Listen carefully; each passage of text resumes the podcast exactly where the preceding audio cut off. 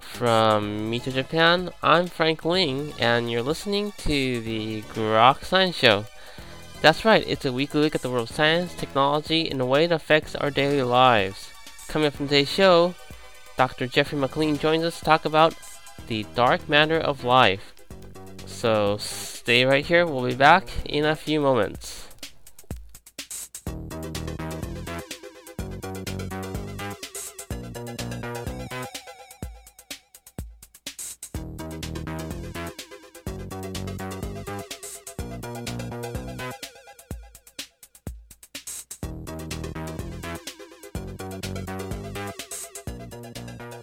Welcome back to the program. They surround us and they live in us. Uh, they're bacteria. While most scientists have known that these microbes are benign, uh, in the public mind, uh, bacteria is often associated with pathogens and uh, diseases. Well, in recent research, uh, scientists have uh, finally begun to understand the mysteries of the benign and ubiquitous bacteria that live all over the planet. Well, joining us today is Dr. Jeffrey McLean, a scientist with the Craig Venter, Venter Institute, who will be telling us about his research in decoding the genome of these bacteria. Uh, Dr. McLean, thank you so much for joining us here today on the Grok Science Show. Oh, great. Thank you. Thank you for your interest. You've written a very interesting paper that was published recently in the Proceedings of the National Academy of Sciences. In it, you talk about your work in decoding uh, this particular phyla of bacteria, uh, TM6. Uh, could you tell us uh, a little bit about this phyla and how uh, the work got started? The the phyla itself has been known since existence uh, around 96, where an early study found it in a, in a, associated with a peat bog, and there they gave it the name TM, uh, among with other uh, species they found, um, or 16S sequences, sorry. And this has uh, then been discovered in many other uh, environments, including like acid mine biofilms and acidic caves and wastewater biofilms, um, hypersaline mats, and uh, even in our water distribution systems, and as well as showerhead uh, biofilms.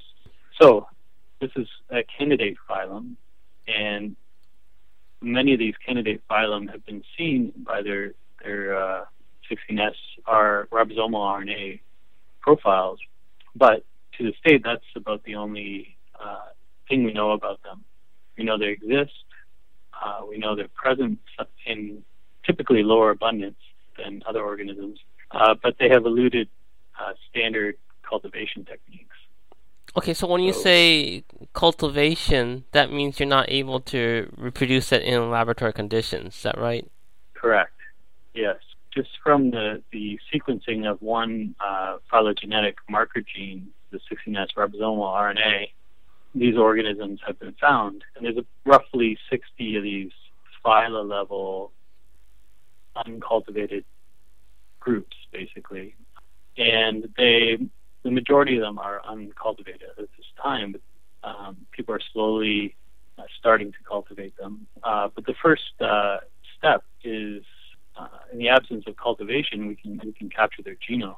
Mm-hmm. And the tool the tools that were developed in Roger Laskin's lab here at the J. Craig Venter Institute enables one to amplify the DNA of it from a single cell uh, using this multiple this multiple displacement amplification, or MDA for short. Mm-hmm. And so this MDA reaction can take the DNA from a single cell, make billions of copies, and enable us to, to sequence the entire genome. And so this this tool has really opened the door for discovery of all kinds of organisms. And of course, uh, many of these phyla level uncultivated species have been captured in this manner. So this this study represents our survey of the indoor environment, mm-hmm. actually a hospital, uh, where we are interested in um, and this is work funded through the Sloan Foundation Mm-hmm. as well as through NIH, um, the National Institutes of Health. So the goal was to have a look at what's in the environment in a hospital, and we felt single cell sequencing was a really um, a needed tool to accurate, accurately determine the sequence of an organism, to determine if it's a virulent one or benign or, um, in this case, uh, something that we've never seen before. And actually, last month we published a related paper where we found pathogens in the same biofilm sample. And this is uh, so work done. It's in uh, genome research, Mm-hmm. and we were able to reconstruct the whole genome from a single cell. Uh, and this is for a, a periodontal pathogen. But we have found other interesting uh, potential pathogens in the biofilm. So you, mentioned that uh, you're you're able to sequence this by amplifying from one single cell. Uh, in terms of their density, how many of these types of bacteria do you find, you know, in terms of percentage over the regular types of bacteria that we usually uh, observe? Well, the these particular ones in the environment are typically less than one percent of the population. These candidate phyla, um, and even pathogens within a biofilm may be that low as well. Mm-hmm. And so the reason why this this study um, is significant, not just because we found this genome, but that we developed a kind of an, a bridging technique between single cell sequencing, which goes from single cells uh, to sequence full genomes or partial genomes, Mm-hmm. or uh, and a bridge between that and metagenomics, which takes a sample and, and you uh, sequence all the DNA in the sample, which Mm-hmm. can be pretty complex. Mm-hmm. And so this is a what we did is we sorted not just one cell but hundreds of cells or up to a hundred cells, and in that sense we were able to decrease the complexity from a metagenome, but Mhm. increase the complexity from a single cell, but increase the likelihood or it's, we have a, a good probability of capturing a cell of, of rare abundance, um, say like 40%. But if we do 100 cells, um, we can probably do this more economically.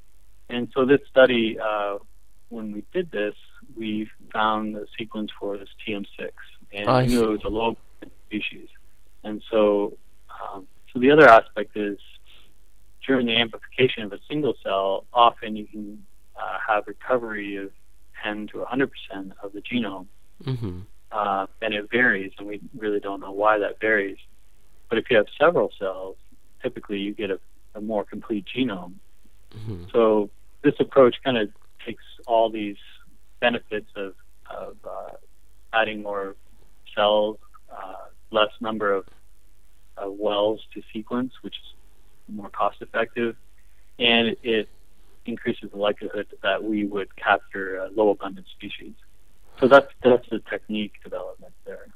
you know, I, I guess the implications are quite significant in terms of genomics in general. So you're talking about vastly reducing the costs of sequencing virtually anything, right? Yes, I think it's still somewhat expensive to do single cell sequencing, and so although the cost is coming down and the sequencing is getting cheaper, you still have to do quite a number of, of single cells to get a low abundant species.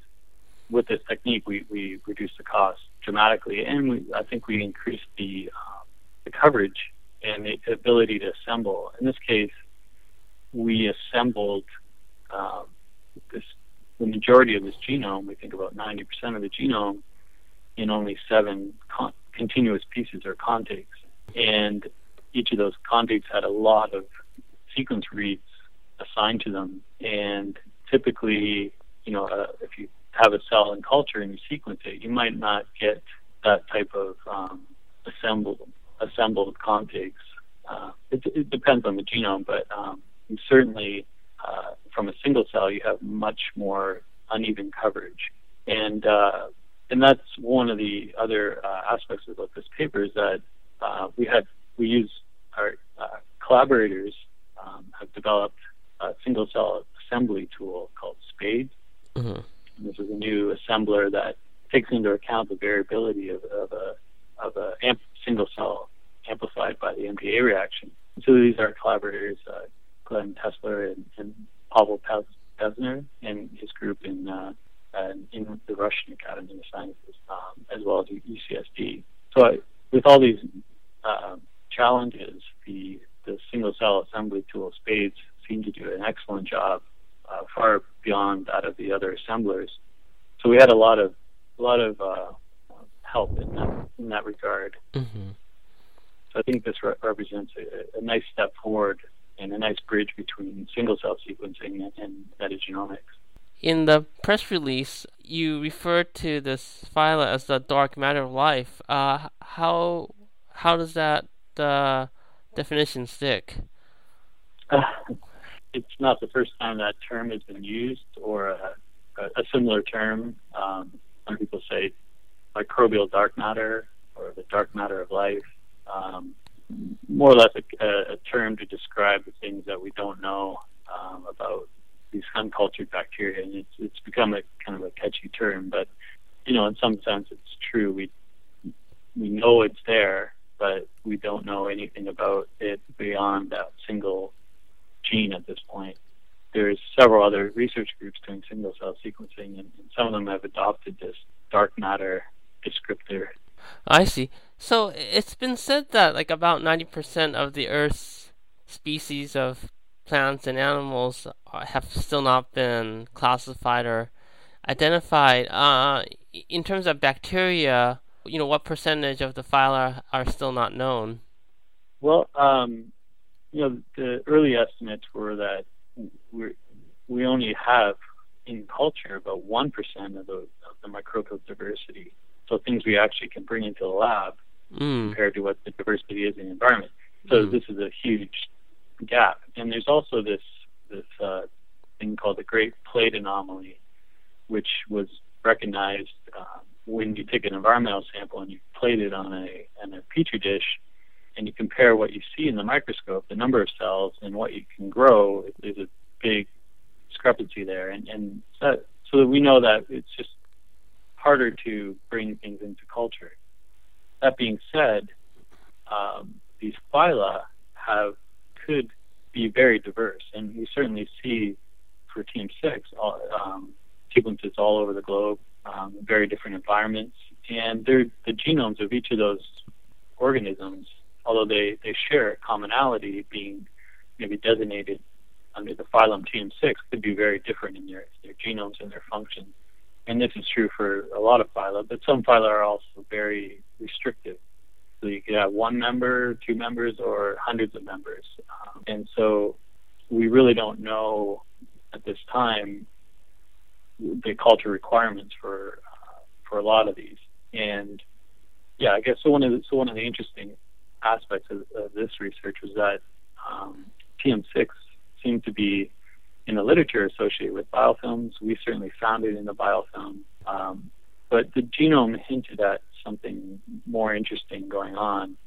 The the genome appeared to have genes associated with uh, living in, inside a host, and in mm-hmm. this case, very similar to to uh, other organisms that live within amoeba. Does that imply that this phyla could also live uh, inside other bacteria? Um, so the amoeba is a protist host, and uh, it actually, um, well, there's, I guess there's two aspects. It, it could live with other bacteria. Um, we don't know how big it is, so it could. There's only a couple examples of bacteria living right on another bacteria, like parasitically, but um, it could live in the environment of a biofilm. Um, it, it can't. It doesn't seem to be able to make most of its amino acids and vitamins, and and uh, so we don't think it can live by itself. It needs a, partner. Mm-hmm. Um, but there were again hints at the ge- inside the genome that it could live within a, an amoeba, and there's many bacteria that um, are either obligate endosymbionts, they're called, so they live inside amoeba. There's symbionts of an amoeba, but there's also obligate ones uh, sorry, facultative ones that can live inside amoeba or outside. Um, and and it's actually the list is very interesting. If you look at uh, what was known to be either obligate or facultative with a symbiont, many of the facultative symbionts are, are very serious pathogens, uh, such as Legionella, Vibrio, Helicobacter, Francisella, Listeria, Chlamydia. Mm-hmm. Um, so the, the list is pretty interesting, and, and uh, I found it interesting uh, researching this since um, you know it seemed that our genome of TM6 seemed to point that it could live in there, and I was surprised at, at how many pathogens could live in amoeba and, and are found within amoeba, amoeba.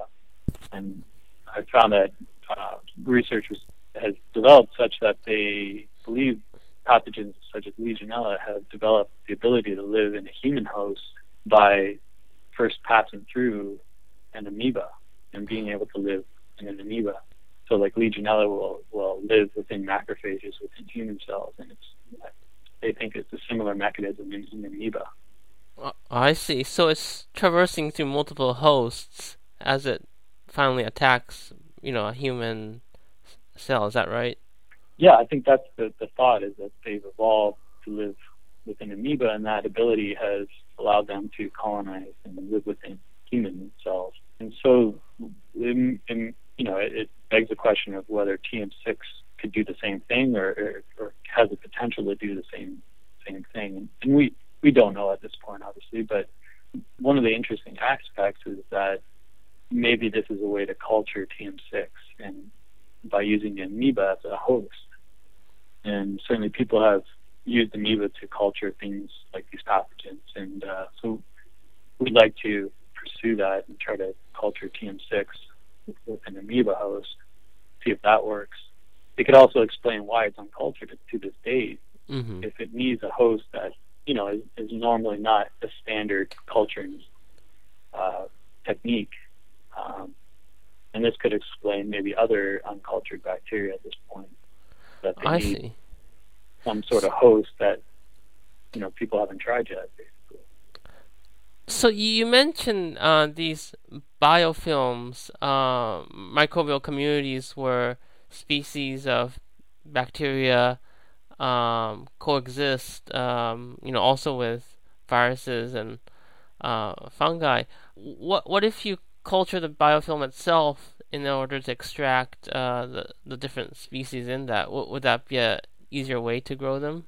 I th- I think growing them um, together in the lab is, certainly a possibility. In, in my other uh, research endeavors on the oral microbiome, I actually study the oral microbiome uh, so we, we grow oral bacteria in the lab from inoculating from inoculating from saliva, and we have some uncultivated phyla within the lab in a mixed biofilm. But we have not been able to grow them by themselves. So mm-hmm. I, to get the isolation to single cells, a lot of times they need a partner, another bacteria. There's something specific about that partnership that allows them to be moved into culture. And, and until you find that, you may not be able to keep, have it grow by itself. So know the culture requirements that will maintain a pure culture. Um, and that's the challenge right now for a lot of these these phyla to find out who their partner is or what particular um, metabolite or condition will allow them to grow in the lab you know, it's been a fascinating discussion. I know uh, we talked most about bacteria today. Uh, what other microorganisms do you also try to sequence? Um, we, with Roger Laskin's group and the human microbiome effort uh, led by uh, at JCBI, the, the Karen Nelson and Barbara Methé, we have sorted single cells from a, a number of uh, human environments, so the oral cavity, fecal skin, um, everything, trying to capture species that we haven't been seen seen before or are uncultivated. And these are part of the, the larger effort of the Human Microbiome Project. So we submitted those to the sequencing centers, and those are becoming public as as uh, and added to the collection of reference genomes that the Human Microbiome Project has generated. We'd li- like to go back to the hospital and, and use this system more and make more discoveries and increase the throughput so that we can do uh, more types of environments and more samples and ultimately link what we find in the environment to what's found associated with a disease or, or a patient. And uh, so we think this, this technique is very powerful and it, it's already been shown to uh, make a lot of headway with these uncultivated phyla and other interesting bacteria.